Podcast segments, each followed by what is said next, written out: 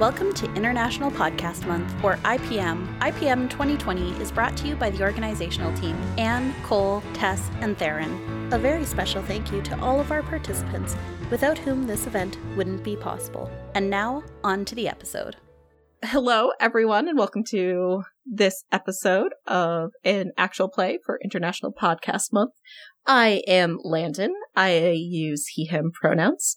And you can find me from over at Shadows of St. Fleur, where we play Urban Shadows. But in this episode, we're going to be playing Masks. To everybody else like to go ahead and introduce themselves? Hi, I'm Alice Kira. I use she, her, and they, their pronouns, and you can find me on Unlabeled AP, which is a Masks actual play podcast. I'm Graham. I am a player on the Roll Less Taken podcast. We play a bunch of different games. At the moment, we're still recording Apocalypse World, but we'll probably be playing something else by the time this actually hits the air. We haven't figured out what yet, though. And I use uh, he, him pronouns. I am Adam. I use he, him pronouns. I am the DM over at Microphones and Monsters. It is a Cthulhu Mythos D&D podcast. I'm Rashika. I am the submissions editor over at Radio Drama Revival, she, her pronouns, and this is my first RPG. Wow, I don't know how to top somebody's first RPG game, but I am Kyle, and I use he, him pronouns from Tavern Tales. As I said earlier, today we are playing Masks A New Generation, which is a powered by the apocalypse tabletop role playing game that is published by Magpie Games, where we all play, well, except me because I'm GMing, but we all play teenage superheroes. So we're going to go ahead and dive right into who everybody's characters are. So the format I'd like to follow here is to have you all tell us what playbook you're playing, and then uh, start telling us about your character. What's their name? What's their superhero name? Abilities? And most importantly, what is their backstory? Alice, would you like to start us off? So I will be playing the newborn playbook. My character's name is EM Delta Corvi, aka Emma, aka Corvus, they use she and they pronouns. They look vaguely facsimile of a human, except they are also purple and they also don't have a mouth. Instead, she has a moving waveform that matches when she is talking and is usually wearing a light sundress and floppy hat because like clothes is the most she can manage to not fall through her body because she has the abilities of elemental form. She is constructed out of electromagnetic waves and fantastic elasticity. Since her body is not really defined by biology, she can reshape it as she needs to. Her backstory is she was a wave of strange electromagnetic energy coming from the star Delta Corvi was registered by a new telescope created by Dr. Alex Thea and then interacted weirdly with the supercomputer that she was using to study the stars and the convalescence of the radiation and the supercomputer's own prototype simulated intelligence created a freestanding self-actualizing entity which is phenomenal and kind of magical. Outside of the team, I have caretakers Dr. Alex Thea and her wife, Dr. Euphemia.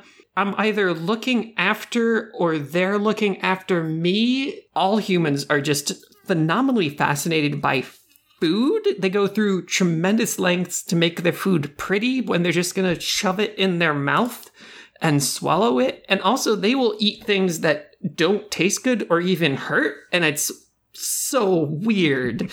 I am playing the Reformed Playbook. My character's name is Jane Sample, which is probably a pseudonym, but she is not telling the team anything more than that. When she was a villain and she still trades under the same name, she was known as Vitriol. It's sort of a desert theme going on, so kind of bright technicolor eyes, sort of a tannish skin, and wearing sort of concealing clothes with sort of a tattered survive in the desert kind of look. Her powers are geokinesis and acid control, and she has a small tank of uh, sulfuric acid on her back that she can shoot out through uh, tubes that come out on her wrists. Her background is that she was an eco terrorist prior to being a hero, and originally mentored by a villain known as Lovelace. Ada Lovelace, who was pulled through a warp, realized that humanity has not really done anything with the stuff that she invented when she was actually contemporary, and uh, thinks that the world could be better with her help. Learned everything I know about supervillainy from her, and decided to try and save the planet by blowing up a bunch of automated oil wells.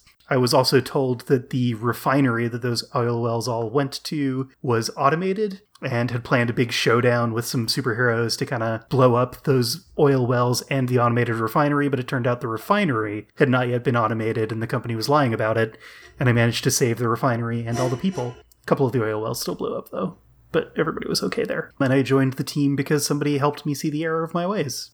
And I'm playing Jim Haynes. He goes by Viper. He's a protege, doesn't have any superpowers, but uh, he, he he's been trained, so he is white. He's got an athletic body, just wears casual clothes normally, but he has a very colorful, bright green, bright yellow, and black costume. He has detective skills and possible fighting skills, and he was trained by his mentor. The Cobra, and his mentor's ability that's different than his was intimidation and fear. He first met the Cobra, he found out his secret identity, and ended up saving him after his family was murdered, he he swore to to protect the weak, and uh, he figured if he could get the the Cobra to train him, that was his best bet of being able to do anything. The Cobra agreed to train Viper because I, I constantly proved myself and I was very, very persistent. The only person outside of the team that knows about my training and my secret identity is my best friend Morgan. And why do I care about the team? Whether trying to redeem for their past or trying to find their place in the world, everyone deserves to be a part of a team. And I want to help every one of them in whatever way I can with the training I received. What label does your mentor embody and what label does your mentor deny? My mentor embodies superior and denies mundane. Beautiful. Thank you. I'm playing the Janus playbook. My character's name is Joy Acharya, she, her. Her superhero name for the moment is Left Field. And in terms of looks, she's Indian, uh, black hair, brown eyes. She dyes her eyebrows a new color every school year. They're currently blue. Pretty normal clothing, which is like the stereotypical lesbian couture, which at least in my area is like, you know, super like flashy printed shirts that are like collared and like tucked in, high waisted and belted, and like jean jackets and patches. That's like her vibe. And then her costume is really flashy. It's bright yellow, but with a featureless mask. Her abilities are energy absorption, but the more she absorbs, the faster she has to release it or it'll overwhelm her. So the way she can release it is through her other power, which is substance mimicry of organic material. This allows her to sort of take the form of other organic based things, which includes other human beings, but it's not refined enough where she could perfectly replicate someone. She can't like become someone's clone. She would look enough not like herself to be not recognized by anyone who doesn't know her super well, but the same applies in reverse. So if you knew the person she was copying really well, you would know that Joy was not that person. But also just the more the more complex the chemical structure of whatever she's mimicking, the more energy it takes. And then her final power is just impossible mobility, which helps with the transformations because they're not painful or anything. So her backstory goes like this: During a softball game, a ball went past the outfield into like this little woodsy patch right outside by the school. She went for the ball, realized it was coming in much faster and harder than it should be, and took the hit to the head. She kind of blacked out for a bit. When she was finally able to get up, one of her teammates had come looking for her and like kind of caught her glowing really bright, but really quickly it faded away. They didn't really talk about it. They just kind of made eye contact, realized the softball was like lying a few feet away, and took it back and went back to the game. But something that's kind of been eating at her is that they picked up the softball, so what hit her? It wasn't that, and she still doesn't know. She keeps her secret identity, originally because she was afraid someone might target her family. She has two twin brothers, especially, that are younger than her, and she's super protective of them. As she's gotten further into this superhero thing, she's also realized that she could get in trouble for using her heightened physical abilities on her sports team. It's not anything that she can control, but she wants to go for an athletic scholarship, and that's not the kind of thing that she thinks colleges will understand. Outside of the team, her softball teammate that found her when she was there obviously knows about her abilities. Joy's kind of afraid that it's going to push them apart. She hasn't really talked to her about it because no one else really knows. She's, I guess, that would be the person who thinks the worst of her masked identity.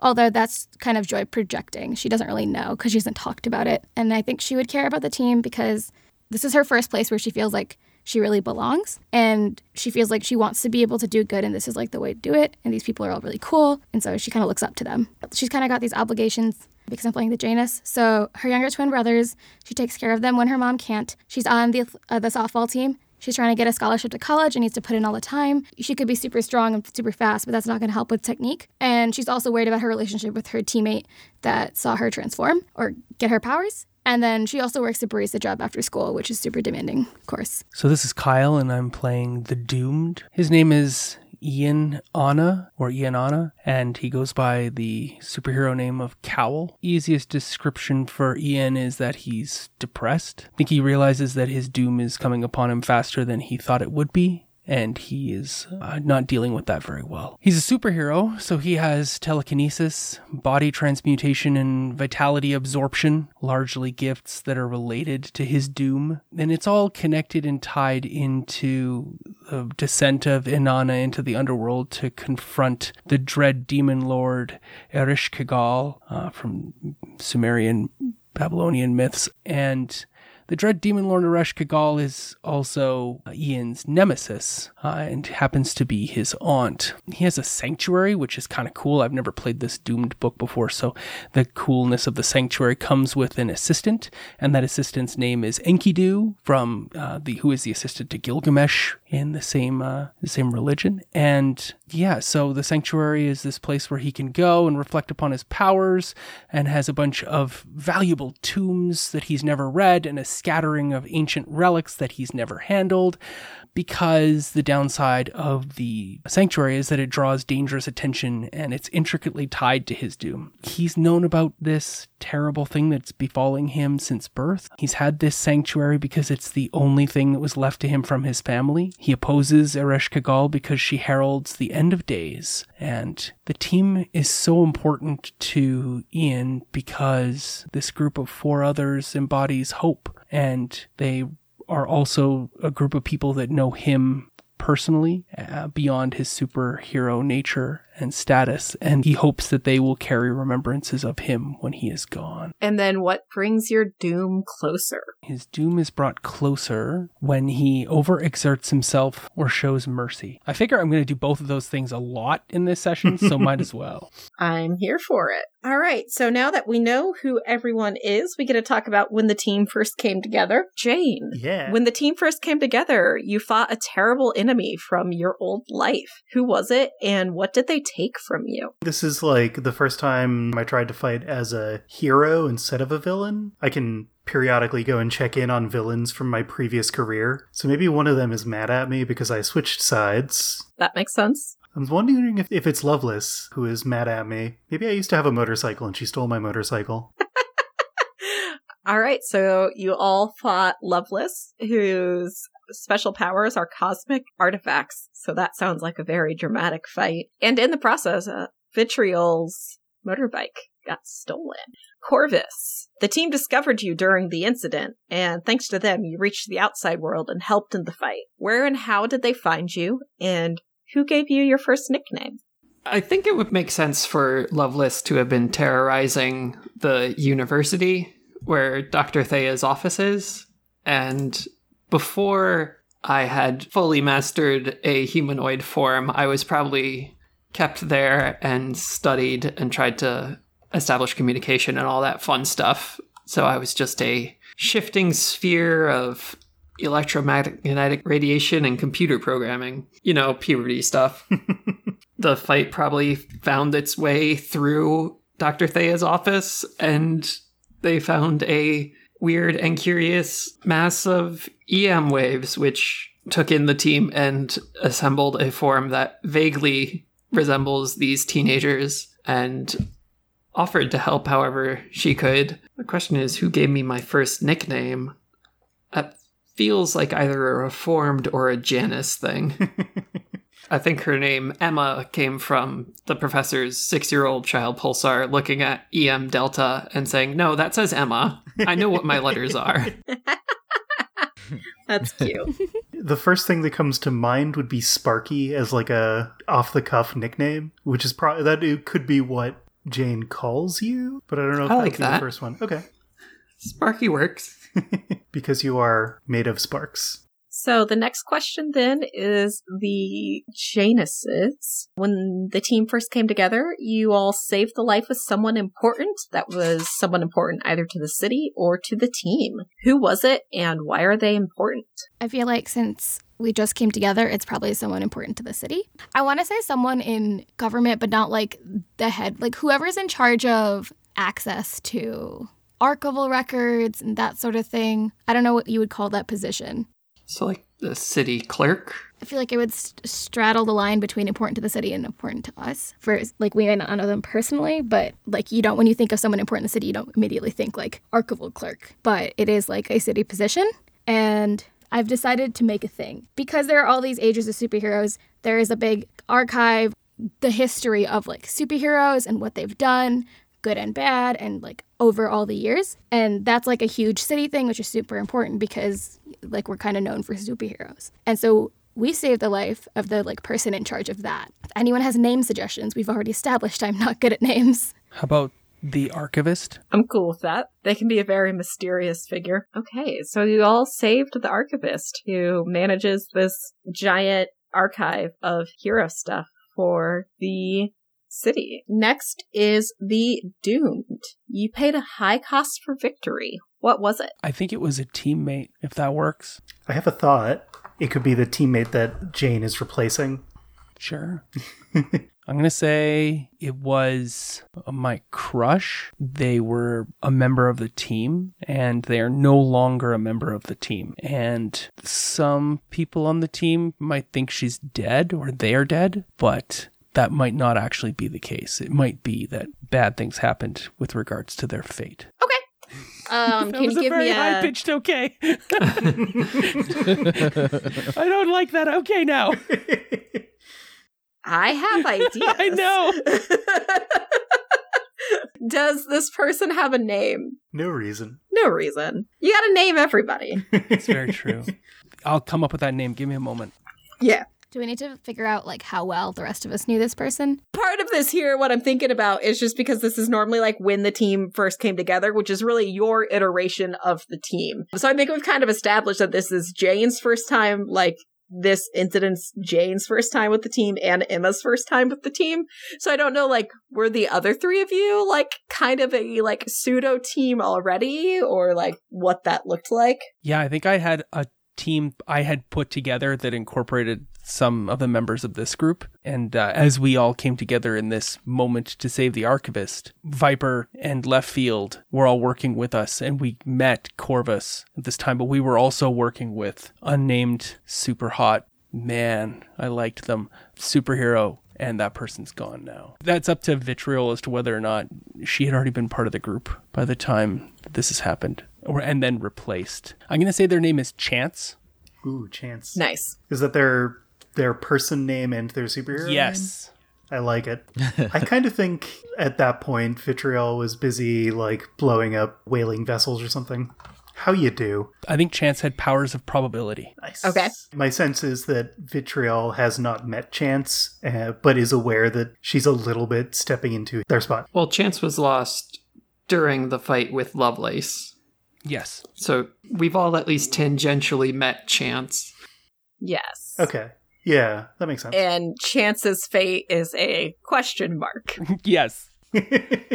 They're gone from the team either way. Okay. And so then our final question is for the protege. Viper, we stuck together after all was said and done. Why? And how did the team keep in contact? Cal, myself, Left Field, and Chance came together to fight Lovelace here. And after Chance died, the three of us left behind, like we were really torn up. But also with Emma and Vitriol, I saw the potential to make a new team. And I gave everybody communicators and key cards to my secret hideout tower and i offered them i, I i'm just letting them know that i i found I see a lot of potential in all of us working together and training together in the future to prevent the loss of another colleague I like it. So, in summary, when the team first came together, you all thought Lovelace, who was a little mad about Vitriol switching sides. And Vitriol's motorcycle got stolen in the process. You all also met Emma during this. You found her in Dr. Thea's lab, and Vitriol was the one who gave her the first nickname of Sparky. During this process, the archivist, who is a mysterious figure who manages the city's big shiny superhero archives, was at the university for some reason.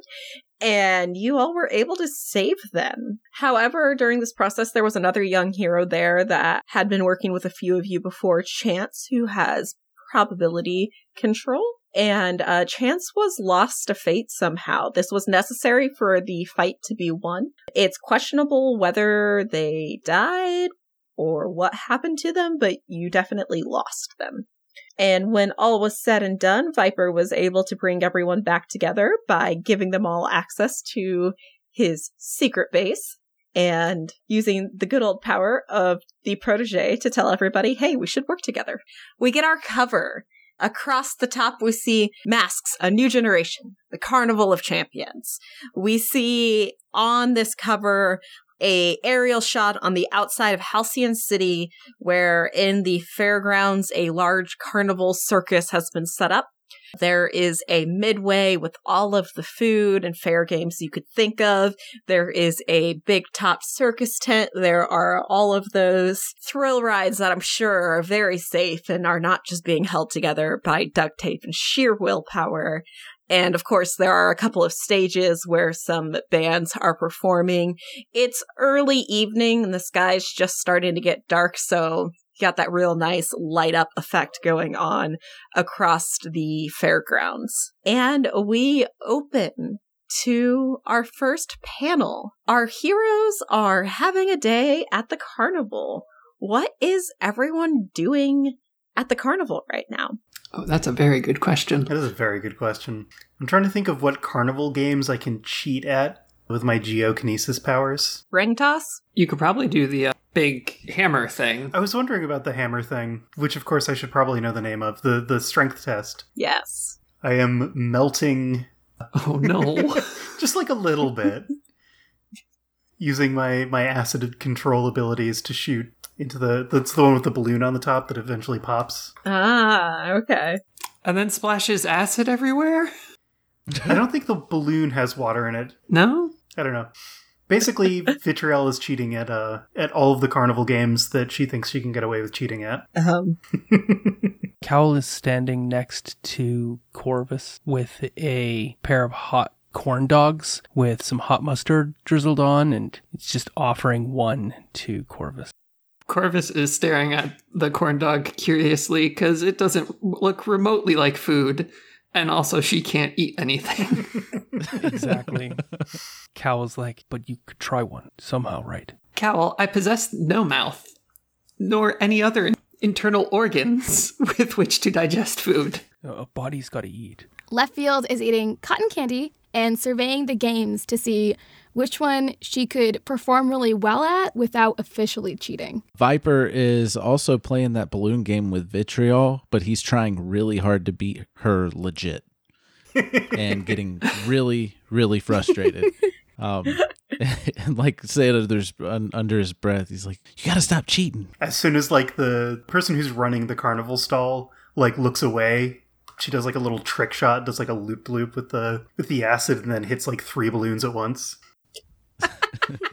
Only two of them actually pop. I mean, it would have been impressive. The other one that she tried to pop, like I, I see it coming and I, I throw the dart and hit that third one before it gets there. I would have got it too, though.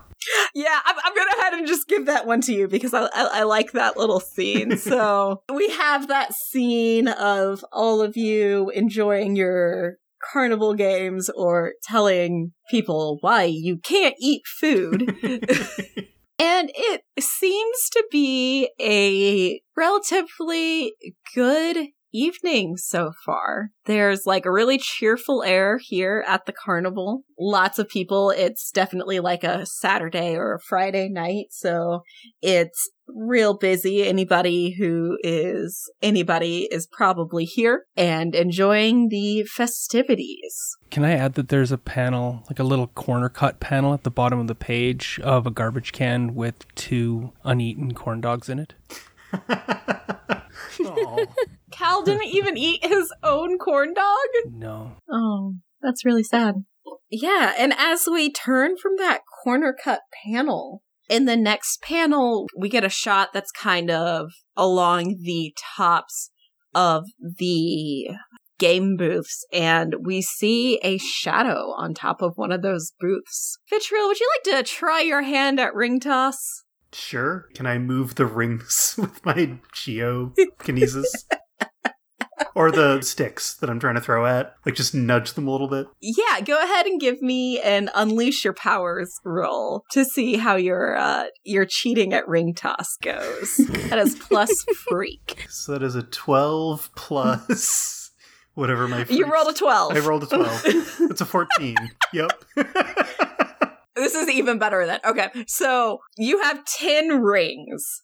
Nine of them you land fine. And the 10th, when you toss it, lands like standing up on its side on top of one of the little sticks, balanced perfectly. And the gentleman who is running the stall just kind of looks at that curiously and turns back to you, Patrol, and goes, Well, I don't know who would believe that. What do you think the chances of that are? Anyways, what prize do you want? I think I'm in the market for a giant fluffy unicorn. He kind of grumbles a little bit as he gets the giant fluffy unicorn down. Other games are rigged. You're not supposed to be able to win one of these, but people are watching. He can't really fight you on it. Of course. I would never cheat. Of course not. You can't just accuse people of cheating. he hands across the unicorn and as he like turns around to recollect the rings off of the ring toss, we see on the panel the ring tip and like slide back down onto that peg perfectly. But Vitriol, you didn't do anything to make that happen. I, of course, just go, all right. That's because I'm great. It's a little weird. All right, nerds, what game do we want to try next? What are the chances that you would manipulate our rings, Vitriol, so that we could also win? Not so loud with the guy next to us, but I could I could be persuaded. We could all get fluffy unicorns. So, as the newborn, Emma has lessons that guide all of her behaviors, and one of them is to always share your knowledge. So, I think she pipes up and says, Given that Vitriol has cheated at every game they've participated in so far today, the chances are very well that they would assist other people in cheating too. Not so loud, I don't cheat. I have won all of my prizes legitimately. Here, Sparky, give you this. If you'll uh not say the word with the CH in it so loud, and I hand over the unicorn. Emma has trouble holding things because she's just electromagnetic radiation. So I So, it kind of hovers in and out of where her arms are projected to be, but it's there. I mean, I guess that works. Cowl's in the back of the pack, his hands pushed into his hoodie and his head down. He mumbles something. What does he mumble? What do we see on that panel? Yeah, it's so it's like really, really tiny, and then there's a little asterisk, and then down at the very bottom of the page, it's like it has to be games of chance, doesn't it? Oh. okay, I, Kyle, feel like I'm going to earn potential every time I get somebody to say, "Oh, this game." Viper's not really getting into the whole uh, cheating thing, and uh, he he's just wanting to just be mindful of his his surroundings. Oh yeah, that sounds like a move. hmm Are you assessing the situation, trying to figure out what's going on here? I'm just looking for something if if anything's out of place. Go ahead and roll with superior. That's really high. Thirteen. Okay, so on a 10 plus, you get to ask two questions. So with the be mindful of your surroundings move, that's for like before entering into a fight. Oh, okay. Not like entering into a fight. I'm cool to go ahead and give you the additional question just because it's a one shot and I'm kind of fast and loose with rules anyways. So technically you can ask three questions. Oh, okay. What is the biggest threat? And what here is the the greatest danger? Do you want to hold on the last one? I can answer the first two.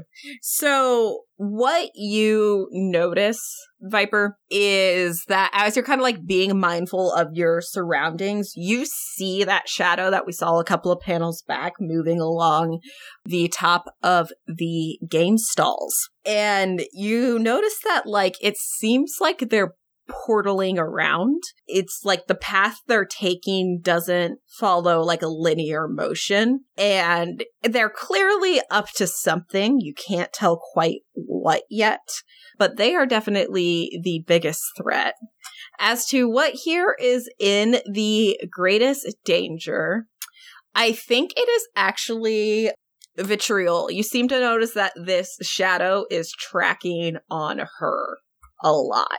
Okay. What here can I use to get on to have a good vantage point on the shadow and vitriol for looking out? There's a couple of options. There is like the House of Mirrors is slightly taller than most of the things around here and is kind of on the edge of the midway, so you'd get a nice view. You could go ride the Ferris wheel.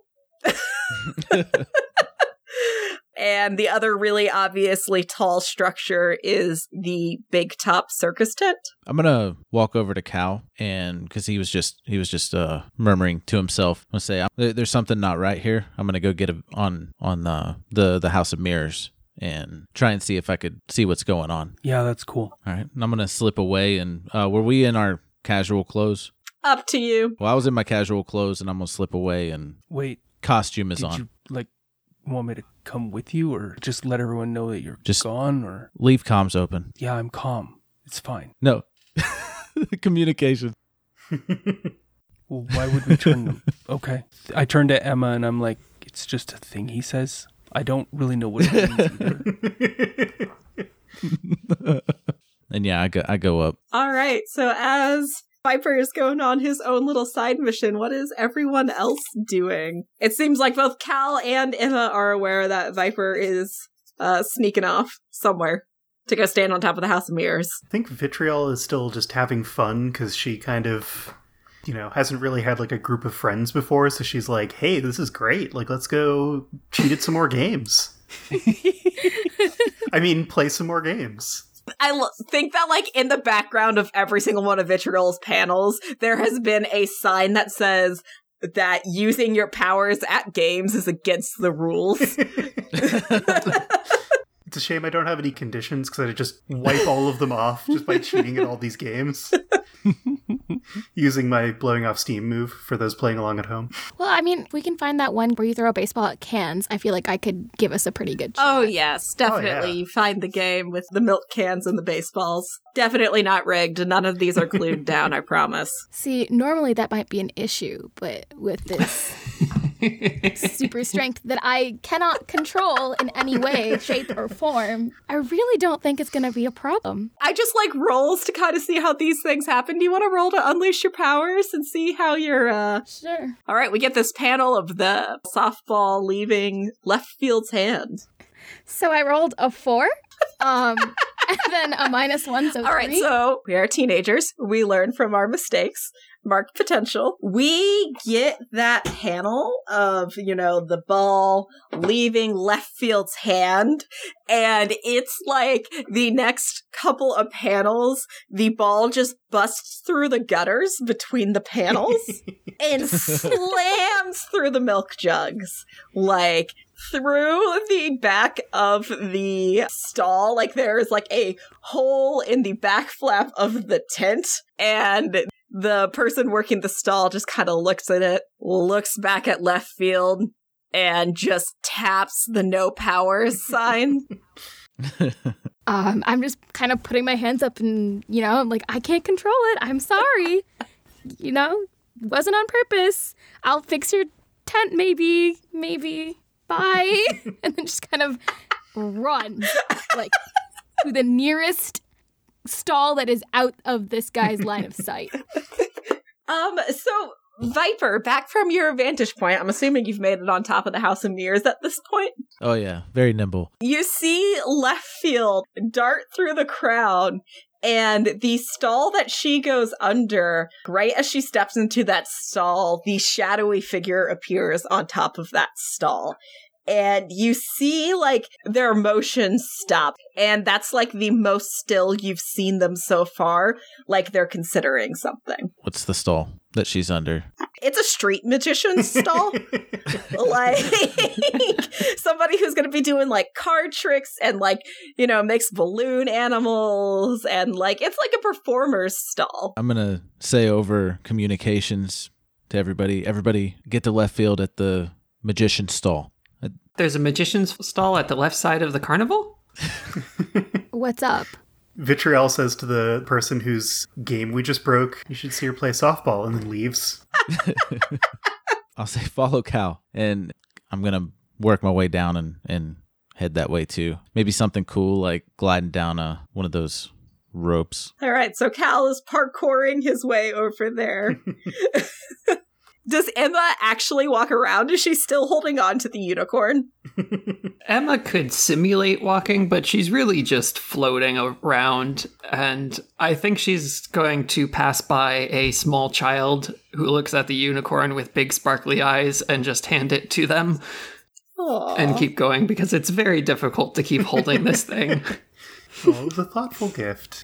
This a small child yells, "Thank you, strange purple lady!" after you. Left field, as you like duck into the stall that's out of the other stall's line of sight, the magician is standing in there and he just started up a show. And it's mostly, you know, like little kids who can't quite tell the difference between superhero magic and street magic who are in here right now he says he's going to pull flowers out of the hat, but then pulls like a real live bunny. Like, it's fine, but you can tell by the look on his face that he wasn't expecting to, like, you get that moment of, like, wait, what just happened?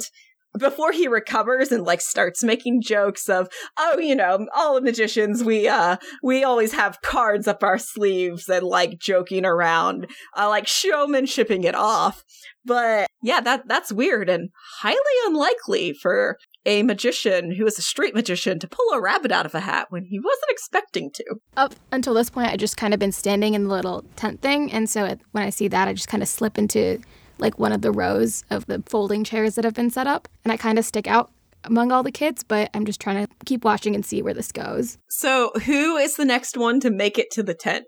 I think Vitriol left off first. Yeah. Viper was parkouring off of the House of Mirrors. Okay, so Vitriol, you uh make it there next, I think then. Vitriol, I need you to answer a question for me. What's something that you just inherently associate with uh Lovelace? Their motorcycle. I mean, yeah, I'd probably get a get a hint if I saw my motorcycle, but I'm picturing the sound that like a differential engine would make, like the ancient ancient steam powered computer kind of idea. The sound that that would make of like clicking like an abacus or something. Oh yeah, that was just like a bunch of tiles Yeah, spinning around, right? Yeah, that's kind of what I'm what I'm thinking. Yeah, so as you like step into this tent, the magician has had like a boombox going, has been like been playing music and stuff, and it cuts out and like stutters that noise for a moment uh, before it just goes back to normal. And again, he's a decent showman. He does this for a living. He plays it off. But you definitely like notice it. Hmm. I don't exactly put it on, but I kind of get out the gas mask that I use when I'm fighting, and I kind of have it ready to put on. All right. Out of the corner of my eye, I kind of see Vitriol do this. So the part of me that's like, hmm, what's going on has just intensified a bit. All right. And then I think Cal, Viper, and Corvus, you all make it there at roughly the same time. He's wrapping up his show and the tent flats are open. So even if you haven't stepped into the tent yet, like you see this happen. And he's like, and for my grand final trick, I'm going to make this apple. And there's like an apple on like a little table next to him. And he's like, I'm going to make this apple disappear. And he pulls out like that really dramatic, like black and white wand that you get in magician's kits. Circles it around a little bit and taps the apple. And when he taps the apple, the apple does in fact disappear, as does the table and the gentleman. And all the kids like gasp. And like there's a lot of delighted cheering, but you could tell by the tent setup and stuff that A, this guy doesn't have powers.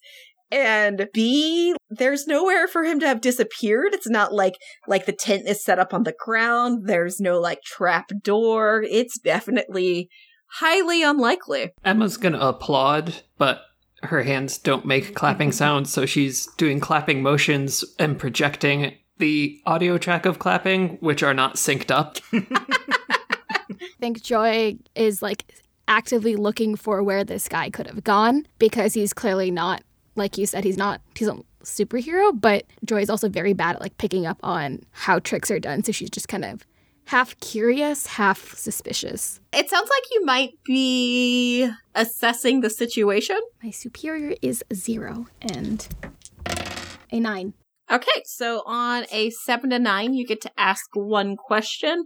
Okay, then I'm gonna say what here is the biggest threat. As you are looking around trying to figure out where this man could have gone, you see shadow starting to pool where he disappeared. Like the kids and their parents are all getting up and leaving. Like the tent is emptying pretty quickly. But like you see that shadow starting to form and there is a form that's starting to step out of it. And whoever is coming up out of that shadow is the biggest threat. What y'all doing? Ah. it's a real dramatic panel. Hey team, this shadow, I've been I've been watching it. It was following Vitriol and now it's focused on left field. it's Lovelace. Vitriol says, putting her mask on. How do you know? I know. I'd know that noise anywhere. At the mention of Lovelace, Emma is going to offer fun fact. Ada Lovelace was the inventor of the computer. Her husband, Charles Babbage, was the inventor of the cost overrun. You always know such interesting things. All right, so a shadowy figure has formed in front of you. And who's the closest still? Probably left field? Probably. Starting to advance on left field rather quickly. What do you all want to do? As soon as I got done saying what I was saying, I wanted to take off towards left field and try and get in between them. All right, I think you are defending someone. It's a seven. On a hit, you keep them safe, so you're able to move and intercept, and you get in between left field and whoever this mysterious shadow figure is. Okay. Well, I'd like to add to the team pool. All right, so we're up to two team in the pool then. But on a seven to nine, it costs you. You can either expose yourself to danger or escalate the situation. Which would you like?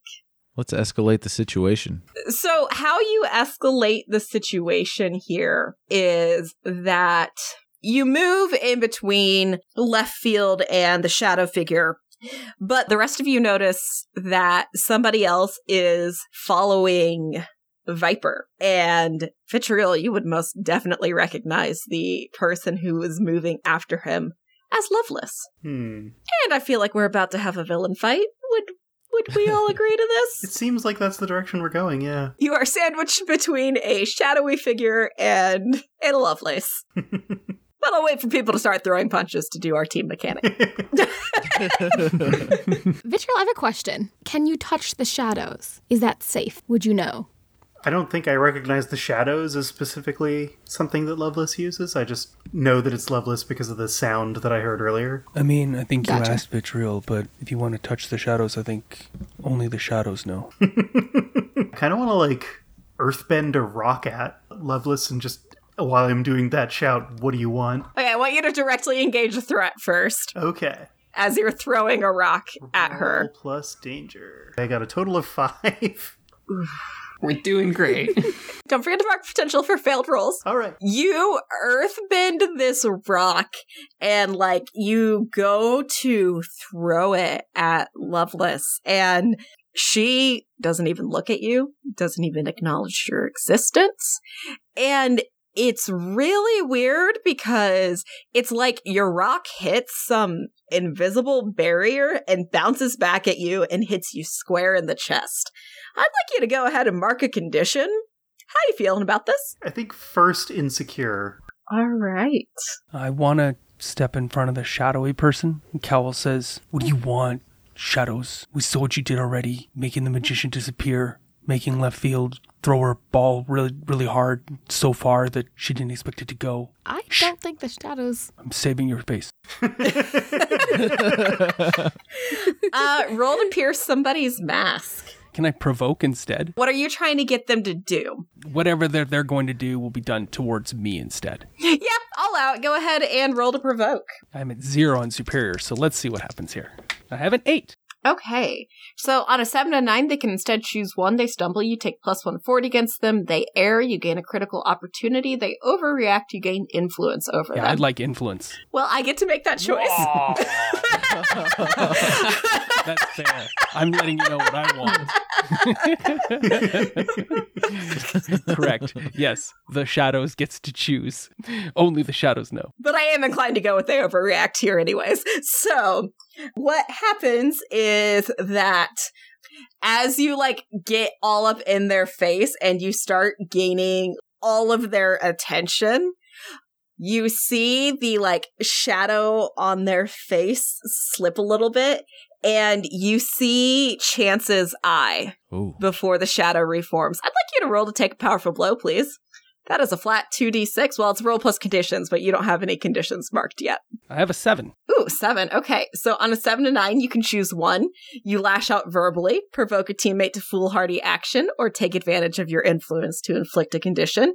You give ground, your opposition gets an opportunity, or you struggle past the pain and mark two conditions. I feel like I like to overexert myself, so I'm just going to mark two conditions. Nice. And, you know, go ahead and mark your doom track while you're at it. It's a one shot. Let's bring on the doom. I'm going to now feel ridiculously guilty and also hopeless. Oh, hey. And at this point, I would say it sounds like we're entering battle against a dangerous foe as a team. hmm So, who do you all think your leader is? I think it's Viper. I was also thinking Viper. I think it's Viper. It's vitriol. Okay. Clearly. Okay, so Viper, do you have influence over everyone? I have influence over Cal, Emma, and left field, but not okay, so you do not? Okay. but I do have captain as one of my abilities. When you enter battle as a team, add an extra team to the pool and carry plus one forward if you are the leader. Nice. Okay. So that's good to know. What is everybody's purpose in this fight? figure out what they want. Specifically, what Lovelace wants for Vitriol, but I'm curious about the shadowy figure too. I have no idea what my purpose in this fight is. All right. So Corvus is just hanging out. That's Ada Lovelace. I think I want to go talk to her. She's cool. She's Nice. like my great great grandma. My purpose with the fight would be to try and do like a like a team up move, like use strengths together to to fight against and maybe continue defending. Joy would want to make some sort of significant contribution to the fight, which in this particular case, I think she's kind of looking out to see if her substance mimicry extends to these shadows. Cal has a lot he wants out of this fight. he wants the team to come together. He wants everybody to remember him, so do something memorable. But he also wants to gain some sort of closure or answer to the question of what happened to Chance. All right. So we do not all have the same purpose in the fight. Nope. Does anybody mistrust the leader or the team? Oh, the team as a whole, not just one member of the team. If you mistrust one member of the team, then you probably don't trust the team. well, I I feel like I might be the target of that mistrust. Oh, Emma trusts everyone implicitly. Viper trusts everybody. He believes that Vitriol is trying to do good. Joy may not fully trust Vitriol personally, but in a fight, she trusts her to like have her back and stuff. I trust everyone. These are my friends. Vitriol, do you trust the team? They're part of the reason I'm not a supervillain anymore, so I trust them. And then is your team ill prepared or off balance? yes. I don't think we have any idea what's going on, and we all have very different objectives here. That's fair. That will bring you down to adding two team to the pool instead of three. Viper, you can mark a condition if you want to not have to remove that team for the team being ill prepared or off balance, and instead add three team to the pool. Okay, yeah, I'll take the condition guilty because it's my fault that the team wasn't prepared. You all have a very healthy five team in the pool then. It's a good place to be. You all just saw a human looking face that is maybe familiar to a few of you.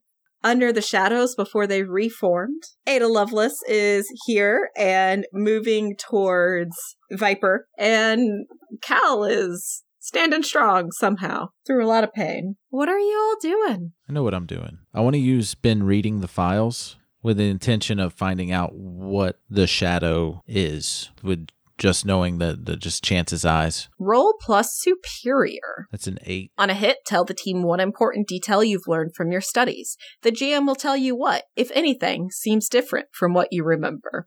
So, what do you know about shadow people who also look like people you know underneath the shadow? The shadow takes the form of the person that would like most cut through to you. And since Cal had initiated with the shadow, it used that to affect him. So, what seems different to you is from your research, it's only been about the shadow taking on the form, but there have been a lot of really improbable events happening. So, it seems like the shadow's also pulled on Chance's powers somehow. Oh, okay. Corvus, left fielder, vitriol. I feel like it's been a bit since I've heard from one of you doing something. Maybe Corvus. Are, are you doing? Your great grandmother is. My great grandmother's right here. I'm gonna go say hi. Yeah, Corvus is going to like dissolve her human form into strings of co- code and stream across the tent in front of Ada Lovelace and be like, Miss Lovelace, I'm such a huge fan of yours. You made the computer. I used to be a computer. I love Emma. She's great. Yeah. I feel like this is a provoke. cool. Unless you're trying to hit a newborn move, but otherwise. nope, not any that I have. All right, well, I rolled a 12, Wow. Ooh. And my superior is plus two, so that's a 14. Dang. My understanding is you went over here because, like, you want to talk to her, basically. Yeah.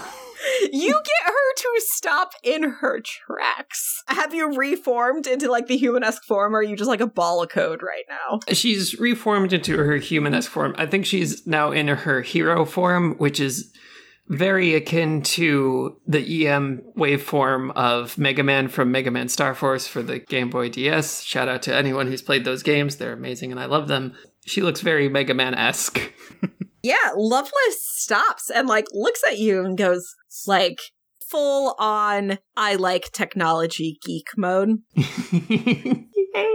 You, you are, co- wow, that's, that's like fascinating. and like you see her pulling a little tablet computer off of her utility belt.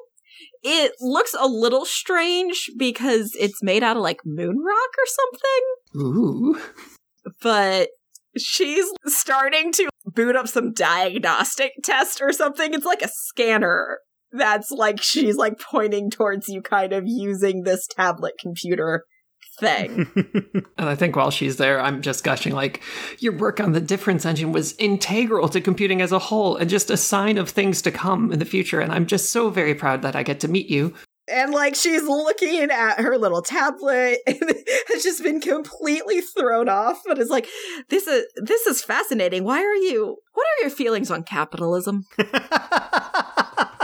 I do not yet fully understand capitalism. Economics was not one of the topics within the supercomputer database when I was created, nor is it suitably covered on Sesame Street, which I watch with my young friend Pulsar. right right right what are the rest of you doing as corvus has managed to like somehow like completely swerve lovelace into some conversation shadow creature's still there though I did share my information on the shadow creatures with everybody. Over the comms. Yeah. I always use the comms. in response to the question of capitalism, in the background, in response, uh, Vitriol shouts, It sucks! And then starts shooting acid at the uh, shadow creature. A roll to directly engage a threat. Don't fail me now. Uh, that would be a 9, plus danger is 11. On a hit, you trade blows. On a 10 plus, you can pick two. I think impress, surprise, and frighten, and create an opportunity. All right, but you did not choose to resist or avoid their blows. Yeah, why not? Life short. Exactly. As your acid hits this creature, you see the color of the shadow change from like that kind of dark, inky black to like an oil slick almost. And the facsimile of the creature's face like looks a little concerned and they turn their whole focus onto you and you shoot the acid out of a tank on your back right Yeah. it springs a leak Oh boy. i'd like you to roll to take a powerful blow because he did not res- resist or avoid their blows and they're using their weird probability power to just hey congratulations your well-maintained tank has uh springing a leak What are the odds? exactly Chance would know. Six plus condition is seven. I'm gonna lash out verbally and say, Cal, now, go for it. roll to provoke because at least I assume that's what you're doing is provoking Cal to jump into this fight. Yeah, that's uh, plus superior. That is a great stat for me. Best stat. You do have influence over Cal though, so you get an extra plus one. Oh, nice. And that's a 10 then. How this works is that you get both of the options, and I refer to these options as the carrot or the stick. So, Cal, if you do go ahead and jump into the fight, you will get to add a team to the pool. That is the carrot, that is the tempting thing. If you don't do it, then you're going to mark a condition. That is the stick. So you can still get to make your choice. It's just that both choices have a side effect now. I'm gonna just mark a condition and become insecure because he didn't really tell me what to do or how to do it. he just told me to get in there. That's fair. as Cal is kind of locked up on what to do left field or Viper. This shadow creature is completely focused on Vitriol right now, and guard is down in your direction. Are either of you going to take advantage of that opportunity? I want to try and get close enough to touch it so that I can try and mimic it and, and throw it off its guard. This feels like you're unleashing your powers because you're trying to use your substance mimicry, right? Mm-hmm. Go ahead and roll with Freak. Ah, my minus one. Love that for me.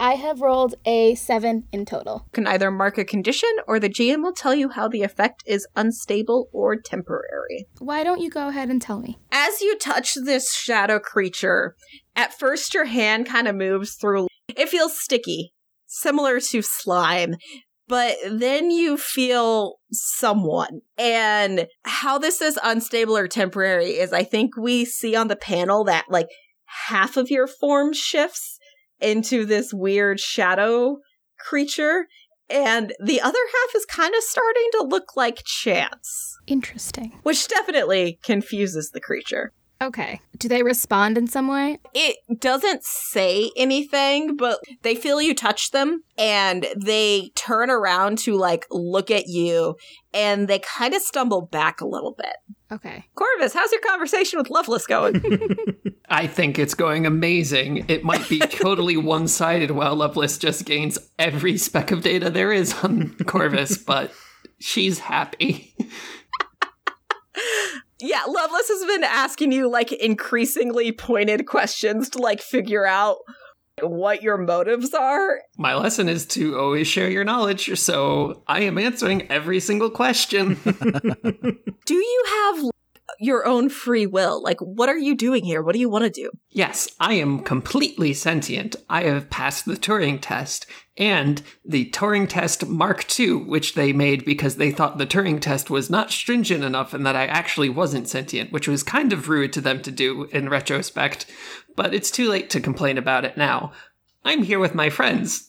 They're currently fighting some sort of shadow creature. do you do this hero thing a lot That would depend on your definition of a lot. I've only been around for 0.823 Earth years, so the grand okay 10 months timeline of my life, I've probably been heroing for two out of the 10 months. Okay. So, why don't you come work with me? I think you would make a great addition to my team. You're clearly a very smart, capable lady, and I see no reason why you should keep just following the prescribed path. Lovelace is trying to use her influence over you to She up is. your superior and down your savior. Cool. So my superior is now a three, and my savior's a negative one. My eyes turn into literal star shapes. Like, really? I could work with you? Yeah, I mean, I do have a curfew, so I would have to be back by 10:40 p.m. every night. that's an oddly specific time. You see, the issue with things like this, and she gestures around to like the carnival in general, is that they facilitate a lot of unnecessary waste. I mean, somebody threw away two perfectly good corn dogs covered in hot mustard earlier. I fail to see anything good about corn dogs. Well, not corn dogs themselves. Food in general is a necessary fuel for humans, and to just throw it away like that, just it's very wasteful. This whole thing, I mean, toys that people are going to throw away in five days, and it's just, it's a waste. I see. So, if you want to work with me, a great place to start would be to help me end this little festival, so to speak. Vitriol, how are you feeling as you can hear your old mentor trying to convert the team member who, like, always follows your lead and thinks you're a great person? Vitriol just kind of goes, Sparky, don't do it. It's not worth it. Trust me. I mean, you'll wind up where I was. that sounds like a provoke. Okay. I will also, I'm trying to think of a serious crime that I can confess to from while I was a villain. You'll be blowing up oil refineries before you know it. That is an eight. And yes, I'm going to remark on the oil rig and also use that to shift my danger up one and another label down. And do you want to give the carrot or the stick? I'm going to go with the stick. Okay. Okay. So it sounds like Vitriol's trying to get you to reject your great grandmother and not join the crusade of evil in the name of good. It makes sense. I don't think anyone ever used the word evil. The crusade of questionable decisions, all in the name of good. in the name of different questionable decisions. I mean, you know, bef- before y'all saved me, I was blowing up oil refineries, and, you know, the corporations are still bad, but there are more productive ways that don't hurt people, and I almost hurt some people. oh, that's not good. We can't hurt people. You must never endanger civilians. Yeah, Lovelace don't think that way. Emma's going to look back at Lovelace and her face is going to reform into the big pleading eye emoji and be like, You don't hurt civilians, do you? There's just a, a panel of silence. I think I'm trying to pierce her mask.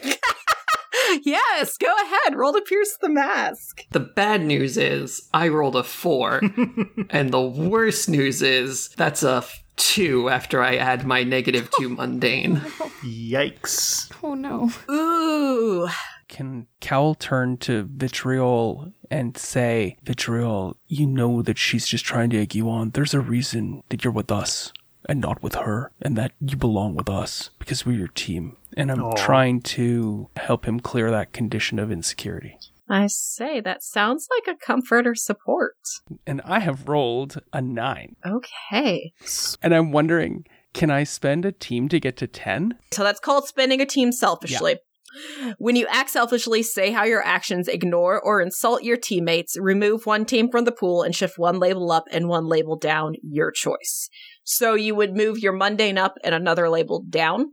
And this also, like, how are you throwing somebody else on the team under the bus by doing this? I feel like I'm throwing Emma under the bus because Emma's actually responding to Lovelace's reactions and, and offer. And I'm going to lower my danger and increase my mundane. But then I also gain a team or clear a condition on myself. And I think that instead of gaining a team, I will clear my own insecurity.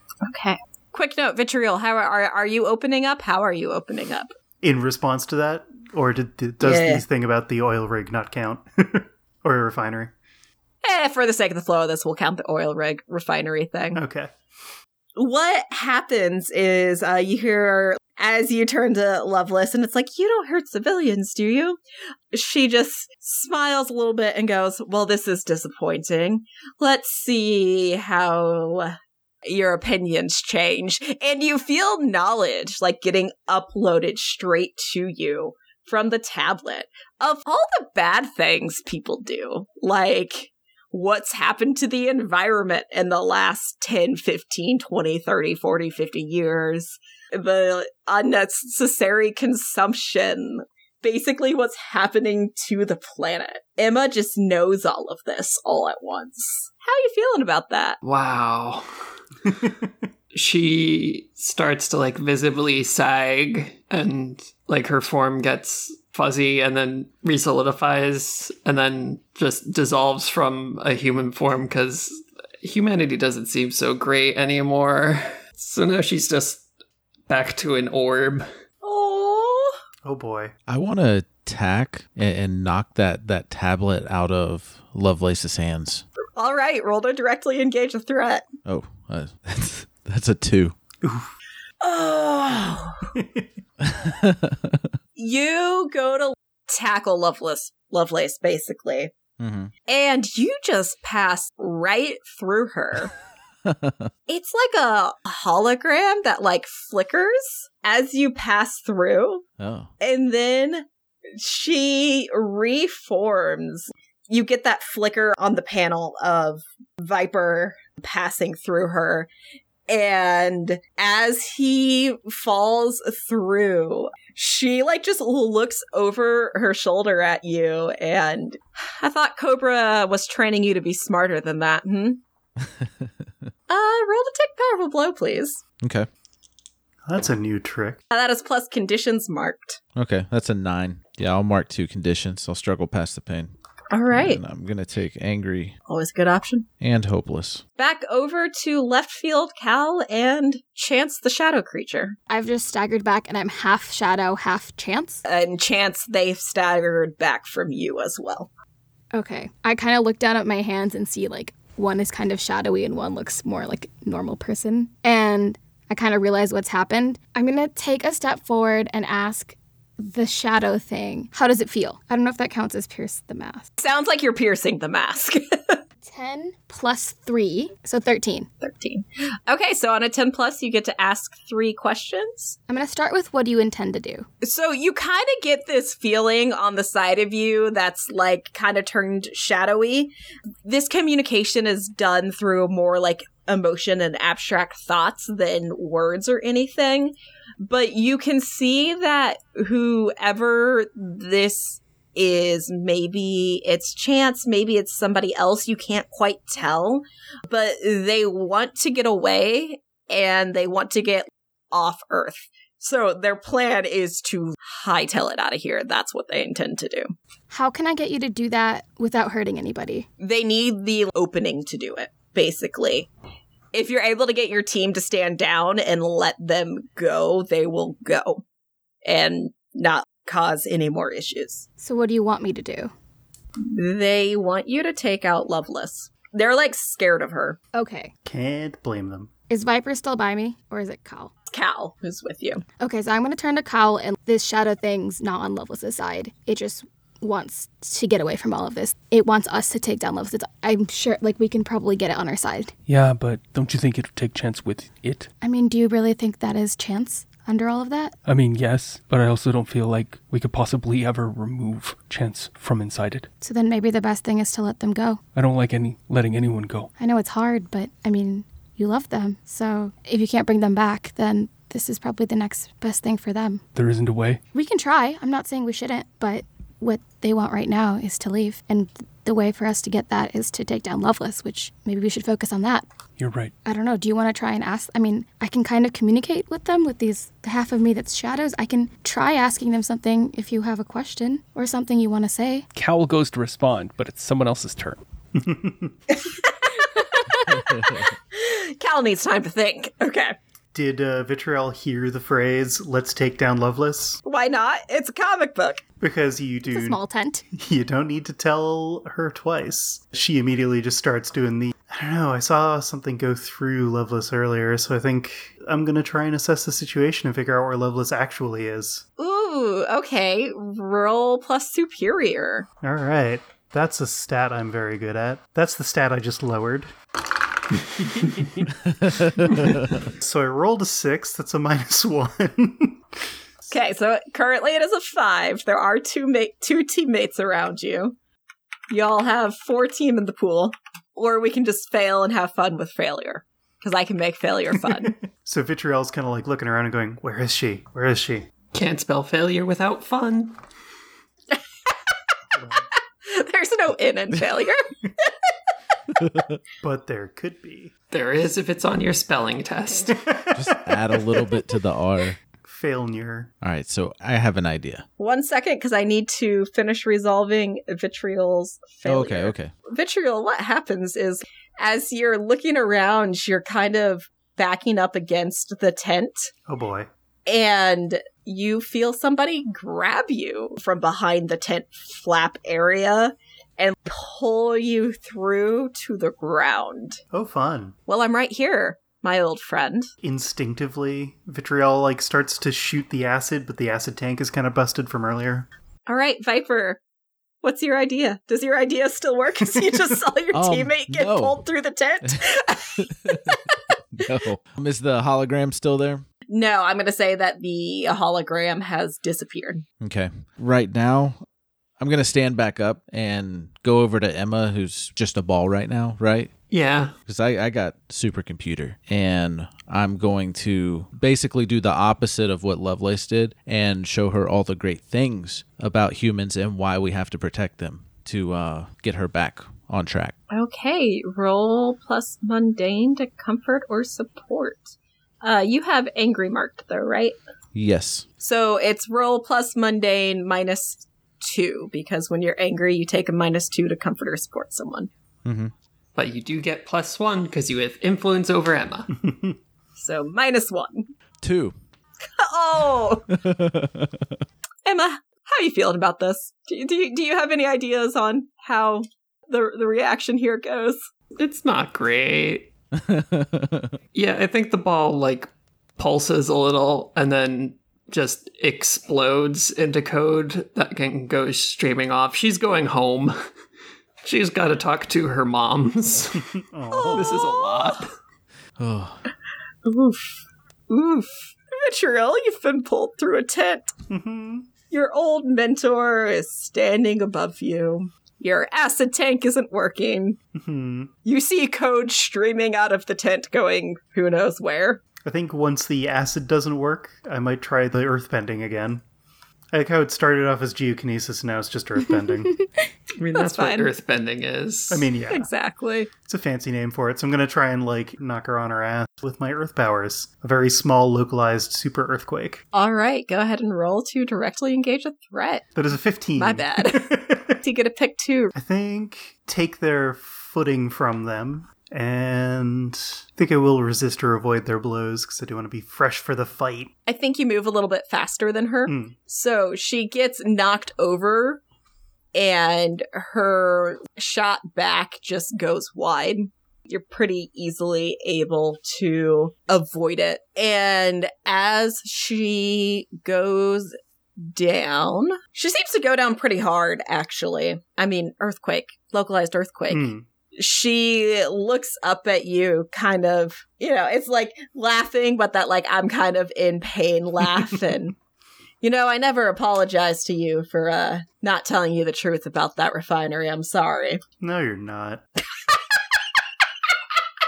and i think as we get that panel we cut back over to cal. Cal do you know what you're gonna what you want to say? When the shadows are shrouding Chance, are they actively dangerous to them? Asking because half my body is shadows currently. No. It's a very like symbiote relationship.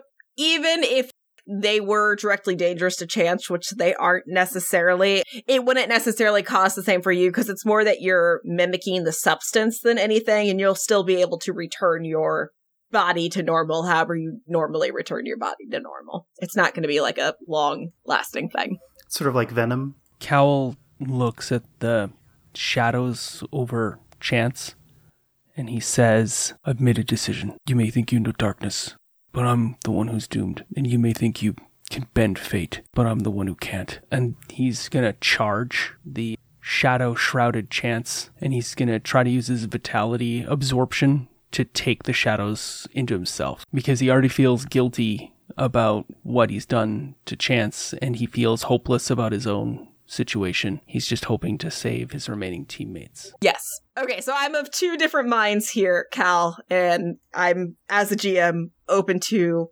maybe you're going for one over the other. You are either defending Chance or the team or someone here, or you are directly engaging a threat to take the shadows from Chance. Hmm.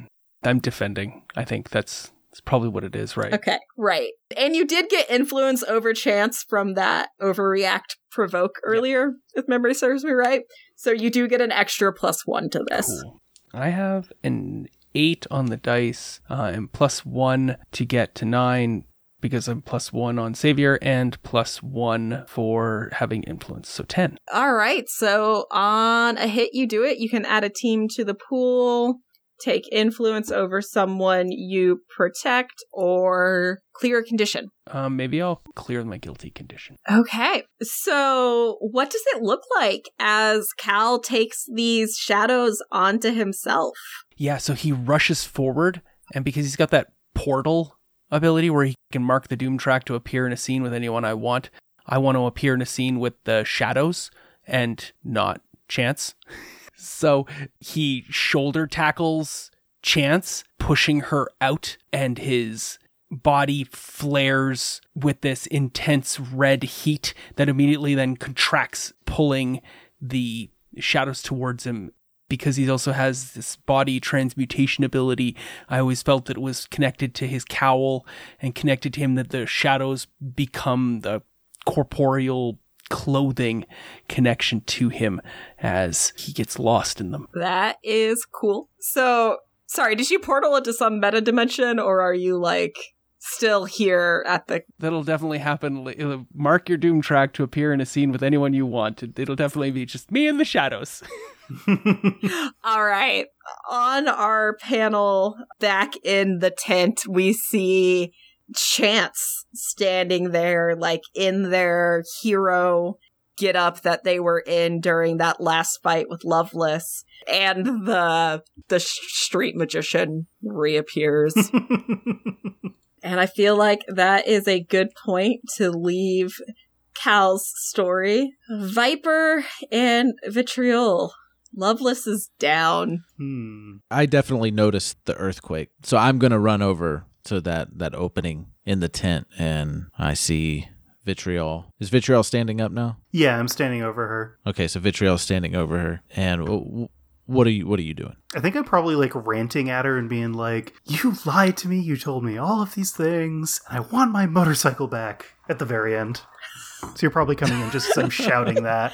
The I want my motorcycle back. But like you Yeah. can tell I've been going on for a good few minutes. Mm-hmm. I th- think uh we'll just uh try to capture her. Take that take that tablet or does she have a tablet the same as the hologram did? Oh yeah, she does. It's I mean, I think it's probably on the ground at this point since she Oh, okay. got knocked down. She's not actively fighting back at this point. Like so if you want to capture her, that's definitely an option here. Yeah, that's what I want to do. And what do I do All for right. that? You just say that you do it. How are you going about doing this? Out of my utility belt, I'm going to pull out some Viper themed cuffs just to make sure she doesn't have any any other weapons on her. We get some ridiculous panels. It's like in the movies when they're like remove all of your weapons, no all of them. yeah. it's very much like that as she doesn't fight and as you are able to capture her vitriol your motorcycle keys are one of the things that are removed off of her person Oh, of course. Yeah, then I'm gonna basically I'm waiting to make sure that she is secured and then I'm gonna go try to find my bike. Hey, I'm going to hand you my tablet so you can use uh Lojack? no, no. uh use a, a camera from the sky like GPS find your motorcycle. Oh nice. Yeah. So like while while you're securing her, I'm like trying to find it on the in the area. Yeah. you are able to find it parked back in the area where all of the carnival employees because you know like when there's traveling carnivals they always set up like a bunch Hmm. of trailers and stuff for the people who travel with the carnival it's back in that area As soon as she's secure, I'm gonna go get it. so we get those panels of viper doing a job well done and vitriol getting her motorbike back and then we turn and we are in the living room of one dr thea who is sitting on the couch watching a movie with her wife, Dr. Euphemia, when Emma appears back home. Emma comes streaming in through the window and reforms back into her humanoid form. Maybe she looks closer to their daughter, who's 12 ish, so she's looking a little younger because she's very confused and overwhelmed with everything. And she's like, I don't know. I. I. Where it's. I'm supposed to not endanger people, but people are endangering people and they're causing damage, but they're also good, but they're also bad. And I don't know why. Just why? When I approach my creator or caretakers with a problem, tell them what obstacle I face or what I need to achieve, and they'll offer me something. And if I accept their help, they rewrite one of my lessons for me. Dr. Thea looks at you and stands up and even though like you know she can't like actually hug you it's like she's Mm-hmm. doing a comforting motion something that you just have to keep in mind is that's just part of the beauty of having free will sometimes people make bad decisions and sometimes they make good decisions and that's what makes them human and that's what makes you kind of human too you have the choice to choose and so does everybody else uh, Emma leans into the hug, which causes her to kind of phase into Dr. Thea a little bit. And she says, like, I don't want to make bad decisions. How do I not make bad decisions? All you can do is learn from the decisions you make and keep striving to make better ones. And I know you, Emma.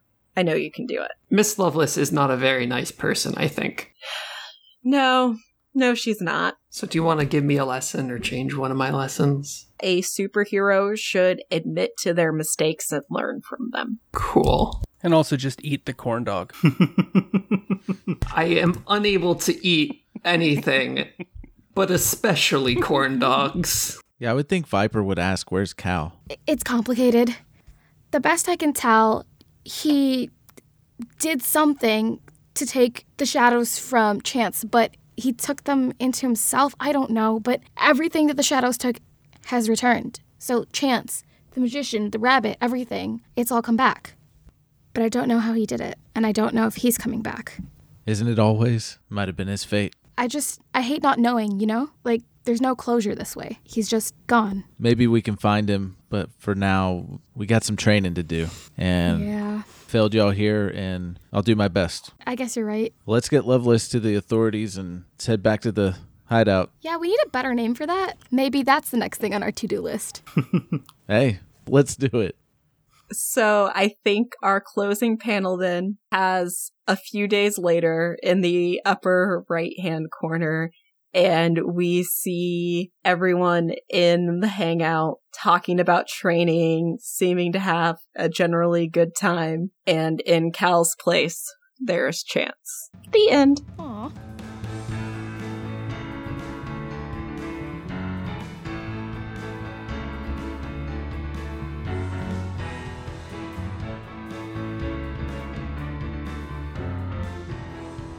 The intro and outro music for all IPM episodes is composed by Benny James. Our graphic art and logo are by Matthias Grelli. You can support International Podcast Month by sharing and talking about the event, and you can even buy our team members a coffee. Links are in the show notes. Follow us at Podmonth on Twitter and use the hashtag PodMonth2020. Head on over to internationalpodcastmonth.com for the month long blog and for more information about the event. International Podcast Month, celebrating creators, sharing listeners.